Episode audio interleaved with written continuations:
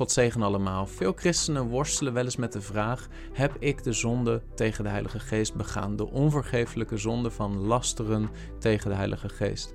Dit leidt soms bij christenen ook tot gevoelens van depressie, van angst, maar ook het verlies van de zekerheid van hun verlossing. Wat is die onvergeeflijke zonde eigenlijk waar de Bijbel over spreekt? En kan het zo zijn dat een christen die zich daarom bekommert, die zonde daadwerkelijk heeft begaan? Daar gaan we vandaag over nadenken.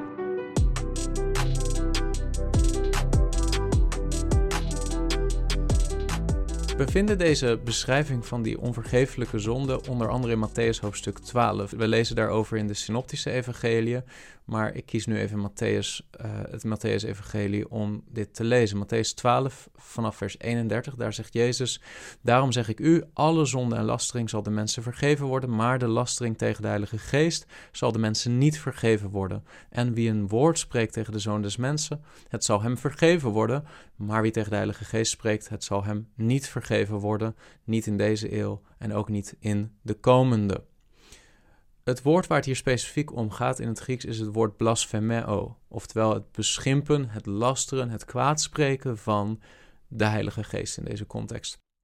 Wanneer we echt willen begrijpen waar het hier om gaat, waar de Heer Jezus hiervoor waarschuwt, is het belangrijk om de context goed door te nemen, goed te bestuderen. En die begint in feite in Matthäus 12, vers 22. Lees met me mee. Daar lezen we, toen werd er iemand bij Jezus gebracht, bij hem gebracht, die door een demon bezeten was en die blind was en niet kon spreken. En hij genas hem, zodat die blind was en niet had kunnen spreken, zowel kon spreken als zien. En heel de menigte was buiten zichzelf en zei, is dit niet de zoon van David? En ik stop even hier.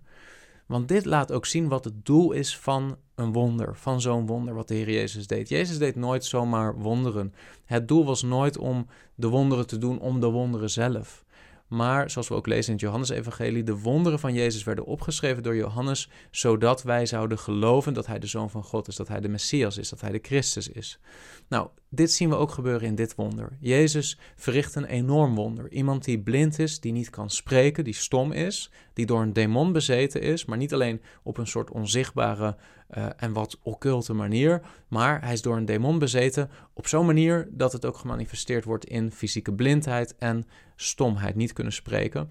En Jezus geneest deze man, zodat hij die niet eh, zodat hij die niet had kunnen spreken of zien, nu kan spreken en zien. En daarom is heel de menigte buiten zichzelf.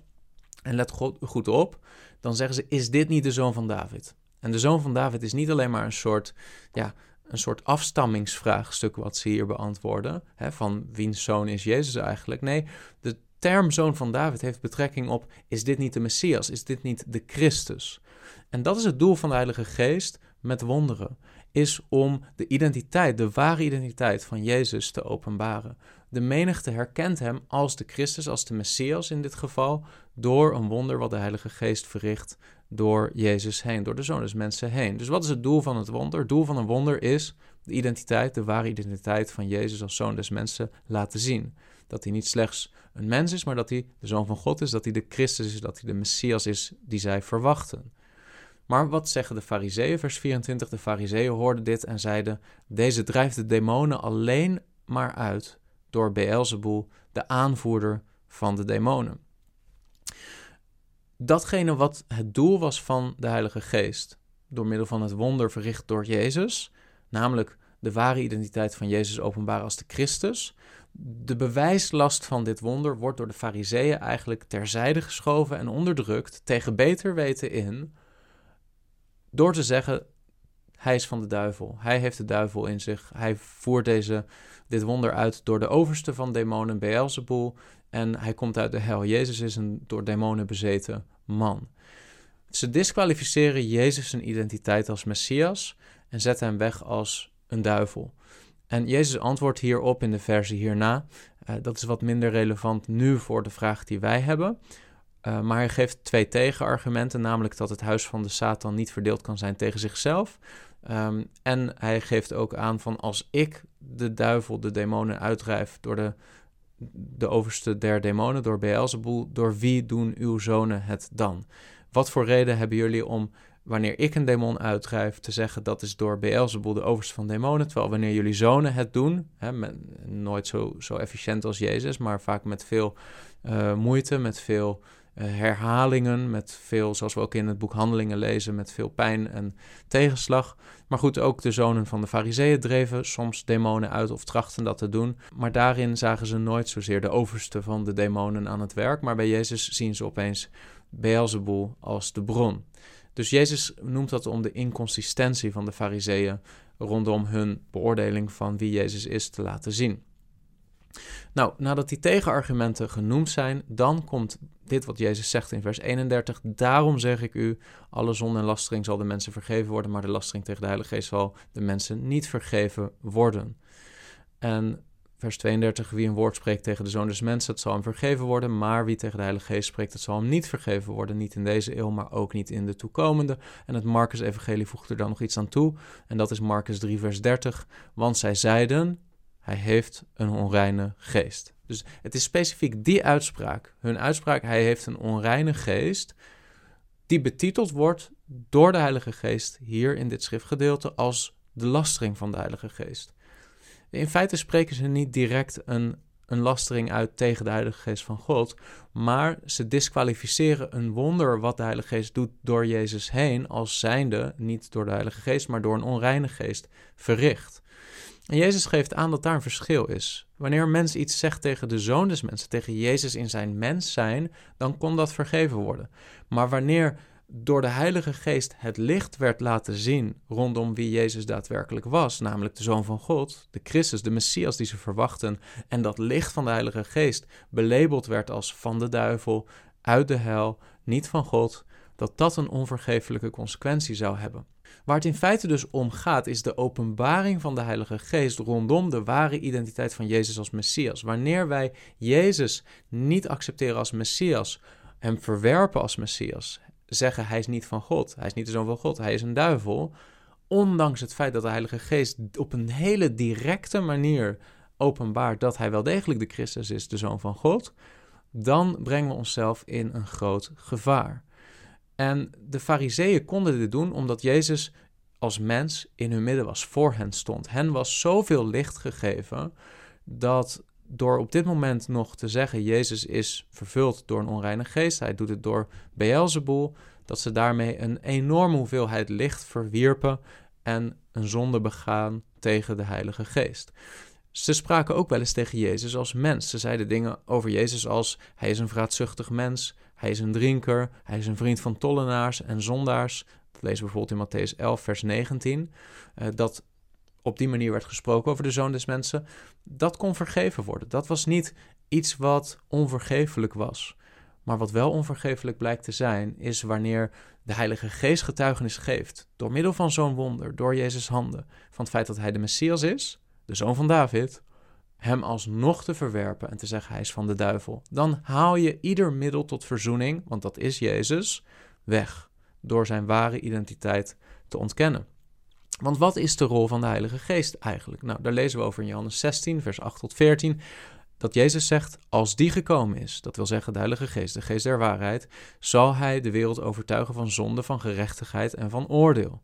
Van zonde omdat ze niet in mij geloven, van gerechtigheid omdat ik heen ga naar mijn Vader en u mij niet meer zult zien, en van oordeel omdat de vorst van deze wereld geoordeeld is. Nog veel heb ik u te zeggen, maar u kunt het nu niet dragen. Maar wanneer die komt, de geest van de waarheid, zal hij u de weg wijzen in heel de waarheid. Want hij zal niet vanuit zichzelf spreken, maar wat hij gehoord zal hebben, zal hij spreken. En de toekomstige dingen zal hij u verkondigen. En let goed op, vers 14. Die zal mij verheerlijken, want hij zal uit het mijne nemen en het u verkondigen. Hij zal het uit het mijne nemen en het u verkondigen de bediening van de Heilige Geest is niet om over zichzelf te getuigen of te spreken, maar de ware identiteit van de Heer Jezus als Messias, als Heer, als Zoon van God, als God zelf te openbaren aan mensen. Waarom is dat belangrijk? Omdat wanneer we Jezus als Messias gaan zien, eigenlijk het hele evangelie daarop gebaseerd is. Hij kon sterven voor ons aan het kruis en daarmee de prijs voor onze zonde betalen, omdat hij de Zoon van God is. De volmaakte Zoon van God daarmee het volmaakte offer. Hij stond op uit de dood in functie van het feit dat hij Messias was, zoon des mensen, maar ook zoon van God. Hij is verheerlijkt gezeten aan de rechterhand van de Vader als volmaakte middelaar tussen God en mensen. En wanneer de Heilige Geest ons overtuigt van de ware identiteit van Jezus als Messias, en we die openbaring blijven afwijzen en zeggen: Dit is geen man van God. Jezus, hij is gewoon een mens. Hij is uh, van de duivel, et cetera, et cetera. Dan eigenlijk ontkennen we dan het hele evangelie. En dat evangelie is de enige weg tot vergeving van zonde. De fariseeën hadden zoveel licht ontvangen, zoveel onweerlegbaar bewijs door middel van de wonderen die Jezus deed, om te weten dat hij de zoon van God was, de Messias was, en toch zeggen ze, hij is een duivel. En dat is het soort lastering waarover wordt gesproken. Daarmee begaan ze een zonde die onvergeeflijk is en die ervoor zal zorgen dat ze ook blijvend hun harten zullen verharden, want ze ontvangen zoveel licht en desondanks verwerpen ze dat licht, verwerpen ze de Heilige Geest en zijn getuigenis van de Zoon. Kunnen wij vandaag de dag deze specifieke zonde begaan? Vele Bijbeluitleggers en ik met hun geloven dat dat vandaag de dag niet meer op dezelfde manier mogelijk was. Waarom niet? Omdat Jezus niet als mens in ons midden is nu. Deze zonde gaat heel specifiek over de identiteit van Jezus, waarvan de Heilige Geest getuigt.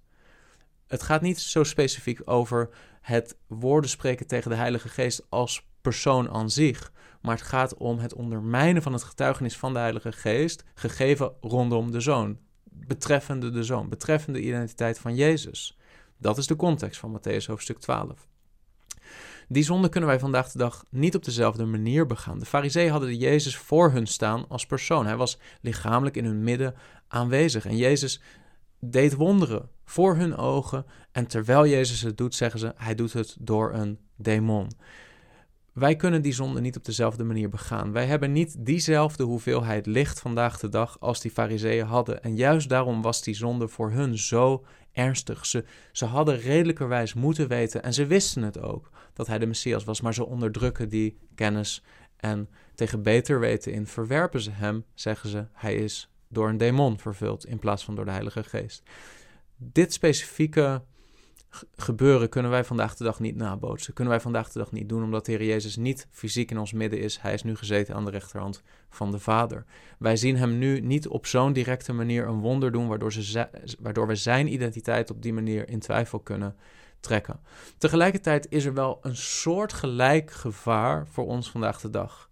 En daarvan lezen we ook bijvoorbeeld in de Hebreeënbrief. In Hebreeën hoofdstuk 6 vanaf vers 4 lezen we het is onmogelijk om hen die eens verlicht zijn geweest, die de hemelse gaven geproefd hebben en deelgenoot zijn geworden van de Heilige Geest en die het goede woord van God geproefd hebben en de krachten van de komende wereld en die daarna afvallig worden, weer opnieuw tot bekering te brengen, omdat zij voor zichzelf de Zoon van God opnieuw kruisigen en op, openlijk te schande maken. Want de aarde die de regen indringt en er dikwijls op valt en die nuttig gewas voortbrengt voor hen door wie hij ook bewerkt wordt, ontvangt zegen van God. Maar de aarde die dorens en distels voortbrengt is verwerpelijk en de vervloeking nabij, waarvan het einde tot verbranding leidt. Over wat voor soort mensen gaat dit specifiek? Hebreeën 6 vanaf vers 4. En eigenlijk de hele Hebreeënbrief bevat een aantal waarschuwingen tegen afvalligheid. Over wat voor mensen gaat dat? Nou, ik heb de context van de Hebreeënbrief in verschillende video's besproken, maar de brief is niet geschreven aan christenen uit de heidenen in eerste plaats. De brief is geschreven aan een joods-christelijke geloofsgemeenschap, die zowel bestaat uit christenen, mensen die Jezus als Messias hebben geaccepteerd, maar ook voor een deel uit twijfelaars, uit mensen die twijfelen. Moeten we terugkeren naar het oude verbond, naar Mozes, naar de wet, naar de profeten, naar de tempeldienst, naar de Levitische hoogpriester? En daarmee Jezus als Messias verlogenen? Of moeten we volledig binnengaan in de rust van het nieuwe verbond? Moeten we Hem accepteren als nieuwe hoge priester en gaan tot die troon van genade en tot de rust? Um, nou, de Hebreeënbrief is daar heel erg aan gericht en die context is ook hier van toepassing. Uh, wanneer er staat, het is onmogelijk om hen die eens verlicht zijn geweest, die de hemelse gaven geproefd hebben en deelgenoot zijn geworden van de Heilige Geest en die het goede woord van God geproefd hebben en de krachten van de komende wereld, uh, wanneer die groep beschreven wordt, gaat het niet zozeer om, als je het direct leest, om wedergeboren kinderen van God. Er staat hier niet dat het gaat om kinderen van God. Het gaat om mensen die verlicht zijn geweest. Dit zijn mensen die blootgesteld zijn geweest aan de prediking van het evangelie van Jezus Christus. Ze hebben geproefd van de hemelse gaven. Ze hebben er als het ware aan kunnen proeven. Er staat hier niet dat ze het hebben aangenomen. Er staat ze zijn deelgenoot geworden van de Heilige Geest. Met andere woorden, ze zijn in een gemeenschap waar de Heilige Geest actief is, waar het evangelie keer op keer gepredikt wordt. Ze hebben van het woord van God geproefd, het goede woord van God, het evangelie geproefd. Ze hebben geproefd van de krachten van de komende wereld. Ergens zijn deze mensen vergelijkbaar met die fariseeën waar Jezus het over heeft. Zij, die fariseeën, die zien Jezus als persoon voor hen staan, als zoon des mensen. Die zien de wonderen die Jezus doet door de Heilige Geest. En vervolgens zeggen ze, hij is niet van God. Hij is een duivel, hij komt uit de hel. De Hebreeën hebben ook veel licht ontvangen. Ze horen keer op keer het evangelie gepredikt worden en toch zijn ze in verleiding aan het komen om terug te gaan naar het oud-testamentisch systeem en daarmee Jezus als Messias te verloochenen. En daarom kruisigen zij de Zoon van God opnieuw door dat te doen, maken ze hem opnieuw te schande. Want daar waar de Joden menselijkerwijs gesproken hun Messias hebben gekruisigd omdat ze hem niet erkenden als hun Messias, zie je in deze Hebreeën gemeenschap mensen, Joden, die als het ware vervolgens in een gemeenschap zitten waar duidelijk wordt, hij is de Messias, hij is de Zoon van God, hij is wel degelijk de Messias die we niet hebben herkend, maar nu worden ze verleid om opnieuw hem te verwerpen als Messias, voor de tweede keer. En daarmee hem opnieuw te kruisigen voor zichzelf en opnieuw te schande te maken. En het is deze zonde die heel gevaarlijk is. Afvallen van het christelijk geloof, terwijl je zoveel licht hebt ontvangen, zoveel kennis hebt, zoveel openbaring hebt, zoveel hebt gezien van de Heilige Geest en van het getuigenis van de Heilige Geest rondom Jezus als de Verlosser, als de gekruisigde Christus, als de opgestane, als de hoge priester tot in eeuwigheid. Wanneer je al dat licht hebt, al die kennis hebt en dat getuigenis van de Heilige Geest en dan nog Hem de rug toekeert en zegt, Jezus is niet de Messias, dan zit je in een zeer gevaarlijke situatie. Want, zegt de Hebreeënbriefschrijver, de aarde die de regen indringt, die er dikwijls op valt. Het gaat om aarde waarop de regen dikwijls valt. Mensen die keer op keer de prediking van het evangelie horen. De getuigenissen van de Heilige Geest rondom wie de Zoon van God is, horen. En desondanks hem verwerpen en hem de rug toekeren en zeggen: Jezus, hij is niet de Messias. Jezus, hij is niet de Zoon van God. Jezus, hij is een, een duivel. Het is een, een door demonen bezeten man. Het is die zonde die onvergeeflijk is.